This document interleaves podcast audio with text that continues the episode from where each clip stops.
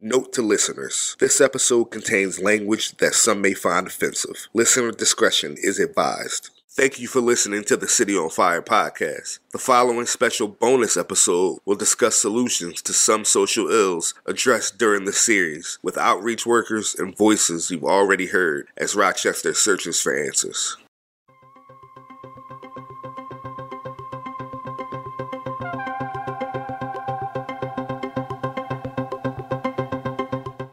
Ice cream truck tune is known worldwide. When children hear the truck riding down their street, they dart toward it. The energy is similar when Josh Knobloch and Sasha Mesropov walk through Rochester on a hot summer day. Knobloch and Mesropov are outreach workers with MC Collaborative, a care agency that assists individuals facing significant mental health, physical health, and addiction issues. Monday through Thursday, the duo is accompanied by other volunteers and social workers as they walk through Rochester's most economically deprived neighborhoods with food, clothes, harm reduction tools, Narcan, condoms, recovery options, and ice cream. This is City on Fire the USA Today Network podcast on the effect rising temperatures have on public safety. I'm Rob Bell, a reporter for the Rochester Democrat and Chronicle. This is episode 5 Ice Cream. I walked with Josh and Sasha during one of Rochester's hottest weeks to experience how they build relationships with people who can't escape the sun. Here's Josh Knobloch. I do a lot of outreach and getting uh, things for people that they need. And how long have you been doing these outreach walks? Um, over a year. I started last spring when I was still running the pantry. I was bringing snack, snacks and food and stuff. And uh, now that I work for him, I do it every day. Boss, you want a lunch or anything? Sir, sir. Uh, give us one second. We got the cart with lunches right there, and we're gonna. We give you frozen breakfast sandwiches. Will they let you use the microwave in there?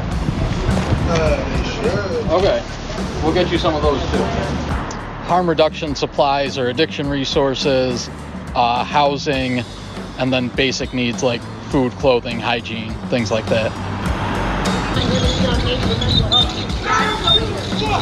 You want some stuff? Come on. Okay, let's get one more bag ready for him. It, it's mainly about building relationships and trust because a lot of these people are in a tough time in their life, have been through a lot of rough things. So they might be leery to trust people. Um, but them seeing us the same time every week at the same place, actually having something to meet some of their immediate needs, and then the ability to either help them navigate systems for long term resources or to provide some uh, resources ourselves as far as getting them into shelter, housing, or treatment, um, I think is the most important aspect of what we do. Any weather, any day, we're out. Yeah so much of this was these damn spinach wraps, which is not most people's favorite. Here, hand that to them so they can put one of each. Yeah, yeah. This one. If you go to this uh, cart right there, she's got some water Monroe, we have some people in need of housing, um, and it's mainly uh, alcohol that is the main thing we see being used, um, with other things sprinkled in. Uh, on Lyell, there's a, more victims of sex trafficking and things like that. There is drug use, but you don't find as many syringes and stuff. Um, Wednesdays on Jefferson, um, there's less people in need of housing. Um, it's more people that just need some snacks and some water. Um, I don't think we've ever found a needle or anything over there. Um, on Thursdays for North Clinton, you find a lot of people in need of housing or shelter and basic needs, and also we pick up dozens, if not hundreds, of needles uh, on those days. No want water snacks or anything? Okay, cool. They're gonna catch up. So if you come right here, they'll they'll come to you. We have Narcan with us always, um, Tuesdays and Thursdays. So Lyell and Clinton are our biggest days that people actually use it. And typically on Clinton, people will tell us, "Oh yeah, I just used mine. Can I get another?" Because um, there's just a higher rate of OD. Larry. Ooh, they got my favorites. Yeah, I got it. I've been looking for them. I know, I had their endorsement. Pumpkin bread, whatever it is. I love them motherfuckers. Damn. There's two in there and then three more. Where are they? Thank you. You're welcome. And a lunch and a water and uh, fruit. Oh, yeah. And a pair of socks. All right. Oh you know, I have a lot of shared experiences. Like growing up, I grew up in uh, Section 8 housing, on food stamps, all that Um, when I lived in New York City, I lived in the projects. Like I've been on food stamps and cash assistance. I've lived out of my car. I've been to jail. So like I can relate to a lot of the experiences that these people are going through. And also like it's I guess just my nature to sort of be able to interact pretty seamlessly with people from all different backgrounds. Anyways, I appreciate everything you guys do for me and anybody else. And you have a blessed day. Well, thanks for coming Stay by. cool, man. Yeah. Here's Sasha. Here's the. Oh, this was the rest for him. This is Sasha Mesropov. I always wanted to do something that was more focused on like addiction and substance use because I have a lot of history of that in my family. Like we have a guy that I've known out here for like years. Like when I first started at Trillium, he would show up at the Harm Reduction Services office, um, which is like the needle exchange. And he wasn't shooting, so he would never come in and get like needles or anything. He would just sit out on the parking bench um, or on the, the picnic table because he smoked crack. So he would just come and hang out. And I saw him for years, like uh, earlier this year in my new job, we ran into him and he finally was like, "Hey, can you help me with housing?" And he, this guy has been homeless for like a decade probably. Um, I'm not gonna say his name, but a lot of people in the in this like field would probably know who he is. And he's got his own apartment now. He's working a steady job. He went to treatment. He's got a girlfriend. It's always possible. If somebody, I think it's like the right place, right time kind of thing. Like they also have to be in the right mindset. Um, and have to have the right services. Letting people know that you're gonna be there regardless of what they do, like, because that's what I try to. I try to make people know, like, no matter how badly you screw up, like, I'm always gonna be here. Like, if you want help at some point, like, I'll take you to rehab a million times because I know that one day it might stick. Rehab stuck for Gary Harding. He's the outreach worker that introduced us to TT on Joseph Avenue in episode 2. Everybody knows Gary. Here's TT and Justin from episode 2. How does it feel when you see Gary? excited and happy. yeah, I'd be happy to see him because I know it's like good vibes. It's nothing bad when I see him. Yeah. Yeah, and I only met him a couple times, and I never forget him. Gary's a fantastic gentleman. Love him to death. Uh, me and him have sat down more uh, many times.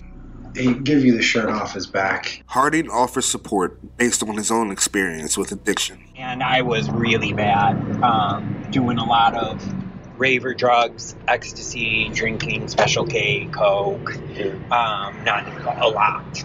And um, I ran, you know, my brother came and picked me up to take me down, move with him, and um, sober up.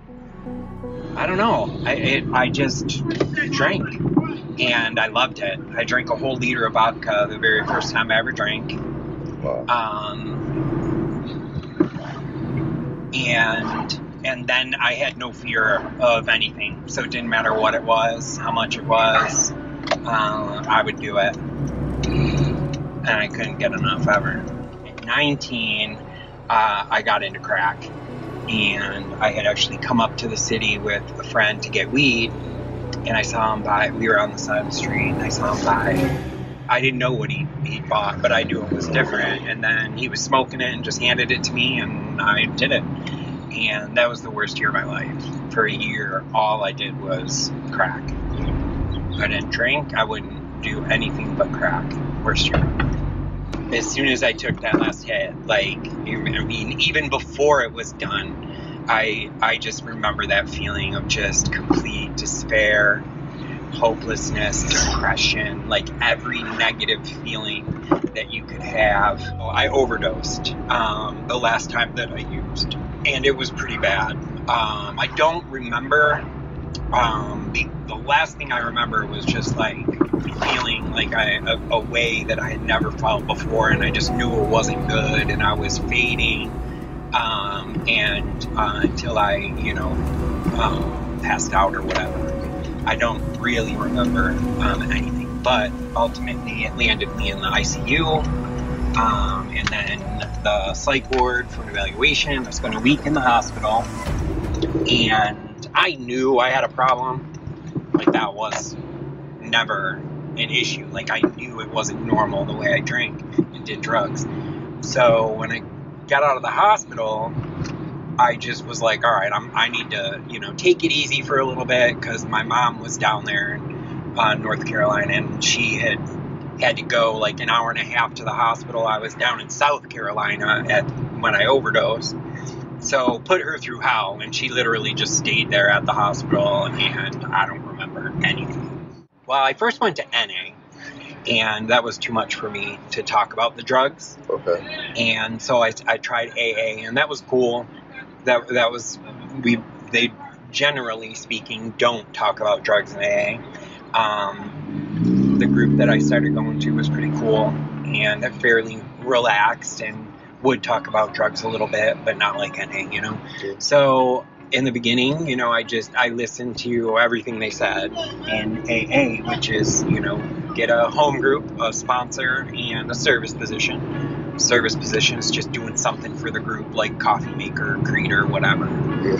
And I did all those things, and I kept going and just kept listening, and um, uh, you know, and then next thing I knew, you know, I mean, I, I've got six months, a year, multiple years, and so I think what I don't think AA is the only way for sure. It worked for me. Um, I think what I would say is responsible for my success would be like the, the principles of AA that can be done anywhere, but um, uh, community, right? Unity. Um, I've got a great, always had a great sober network. Um, service. So I, I don't really go to many meetings anymore, but like I, I'm contributing to my recovery in uh, this way. So I'm being of service to others, uh, showing them, you know, like that that it is possible. Um, they can recover too. Um, yeah. You always hear people joke about how the heat like brings out, you know, um, the madness, um, and there might just be some truth to that, you know. Um, I would say for sure the the potential of, for violence uh, is definitely greater uh, during the summer summer months, or you know, uh, outside of the winter for sure. I mean, it just it's just a fact. Like you should be safe, but also be precautious. Like be like be aware of your surroundings, type stuff. You know what something's gonna go wrong like your gut telling you something's going wrong. If you look at the area, you feel something wrong. Like stick to your gut type stuff. Then leave the area, or like go somewhere else. Like relocate. Y'all can still have fun. Y'all still get lit. Just relocate somewhere else. You're not being pussy. You're not being bitch. When it comes to solving summertime murders, cooperation between the community and the police can help foster better solutions to the problem. In 2020, those relations took a significant blow after the murder of George Floyd by Minneapolis police and the local death of Daniel Prude, a black man in the middle of a mental health crisis after his encounter with Rochester police. This is violence intervention specialist Anthony Hall speaking at a march for Prude. What's his name? Daniel Prude. What's his name? Daniel Prude. January 6, 2021. 99% white men and women get to storm the U.S. Capitol. And walk out. And met with no resistance. None. Left unharmed. Escorted in. A black boy can walk down the street and get killed by a cop. Black girls can get pepper spray. Babies, black girls, pepper spray. And here's the reality.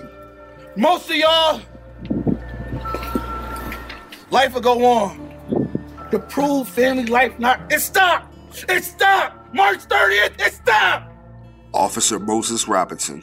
You know it's interesting? When we had when we had in Rochester the the, the Daniel Prude marches. Anthony was one of the leaders of the marches, and and Anthony and I used to go head to head, right on the front line of the marches. Five five hundred people or so behind him, two hundred seven cops, mobile field force behind me, and we used to go head to head. Cousins Cameron Mixon and Brian Boos have their own thoughts on police relations. I'm not gonna lie to you, like I'm not saying a lot, like every cop is bad, but like I don't fuck with cops in general. Like me and my little man's just chilling. We walk around. I live right down the street from the U of I, bro. Me and my little man is just chilling. We bored as hell. We walking around New Bar and shit. These niggas pop up talking about something. Put my son on his teeth. Split his shit in half. Cop. Yeah. All that, like, yo, what the fuck? Interrogating him and all that. These, mind you, it's all wild, unnecessary shit. Didn't read nobody in Miranda rights. Didn't do. I'm just like, yo, it's mad shit going on that even I know is not supposed to be happening. You got him detained already. What you slammed him on his face for? His front tooth split in half still right now. He in there chilling. His front tooth still split in half. Like, no consequences to that nigga. And then we wasn't even doing nothing. We just got a trespassing ticket. All that for that, for real. A couple probably pull you over for looking suspicious or whatever, but G shit, he wanna fuck with you. But niggas still get detained, niggas still get handcuffed, niggas still get slammed on their neck, they back. Officer Moses Robinson's job is to bridge the community and the police department. The image of uh, profiling African American males in particular with the, the image of a of a, a, a, a drug dealer or a kid who's a gangbanger and you know um, understanding what that image looked like and training officers uh, in, in, in terms of you know real talk. You know it's like you know really this is this is an image but it's not the reality. And so we we we, we can combat that with doing positive relationships positive conversations engagement having that difficult conversation between youth and um, and policemen During the Prude marches, Robinson had those difficult conversations with Anthony Hall. and we used to argue on the on the front line and blah blah blah blah, and we used to go at it. And and and it's interesting because we talk about how we handle disputes, right? Here are two people. One's an officer, the other one's a uh, uh, activist, going head to head. Five hundred people behind him, two hundred people behind me. Anthony and I are best friends. In 2022, Anthony Hall was named the Director of Pathways to Peace, a City of Rochester program that dispatches a street level team to provide support and nonviolent alternatives for youth resorting to violence to settle disputes. During Hall's tenure, shootings and homicides went down in Rochester, according to police data. He credits the stats on the work of his team and other credible messengers in the violence prevention space. At the time of my interview with Hall, he had announced days earlier that he was leaving the position. Um, we did some great work uh, in the short time that I was there, 16 months. Um, I, I do uh, equate a lot of the work we've done uh, to the reduction of what we see in our city related to violence, particularly gun violence. Um, even though Pathways responds to all violence, um, but we we the, the, the, gun violence that you've seen uh, in our city can be far worse, far worse. And the men and women of Pathways of Peace that put their lives on the line daily to interact, to stop a beef, to stop a shooting, to calm folks down, um, uh, put in some pain, man, in order to do that. He is now the CEO of Community Resource Collaborative, a nonprofit working with young people who have been impacted directly and indirectly by all forms of violence. What Anthony and I, and I come to an agreement is that we want the community to be safe. We want our community to be vibrant. We want our community to be protected. And people should never be afraid of the people who are supposed to protect them. I, I recognize not only the God in Anthony, but the work that he can do through with God's intervention for the reason why strategically he came into my life. But I understand Anthony. So that's what we want to build in our community the capacity to disagree intelligently. And at the same time, we don't have to agree with each other. But we ain't got to kill each other either because we disagree. Yeah. Yeah.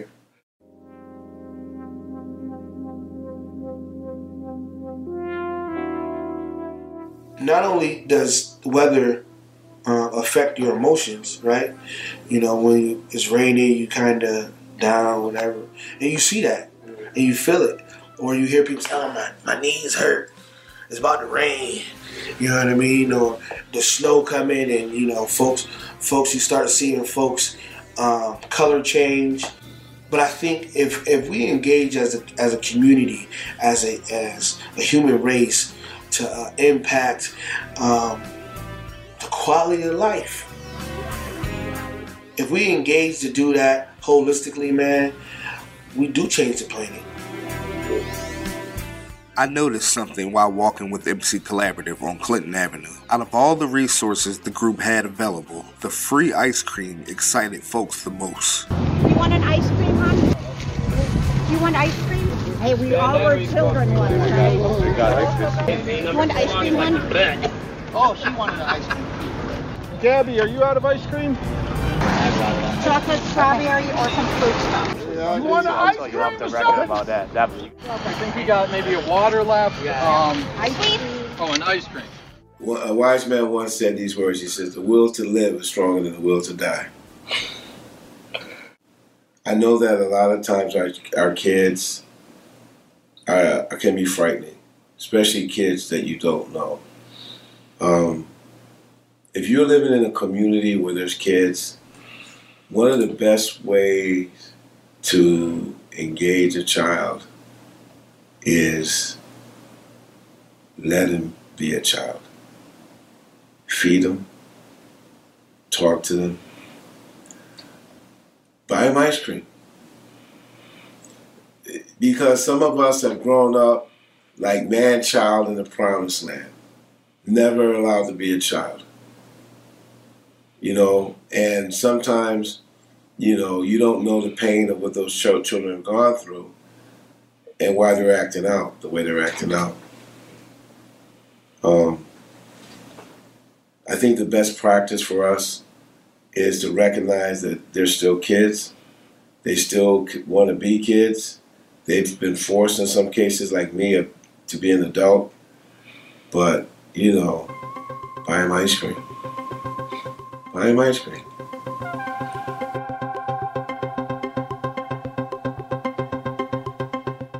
Thank you for listening to the City on Fire podcast. Let us know how you felt about the series with a rating and a comment. We appreciate your time.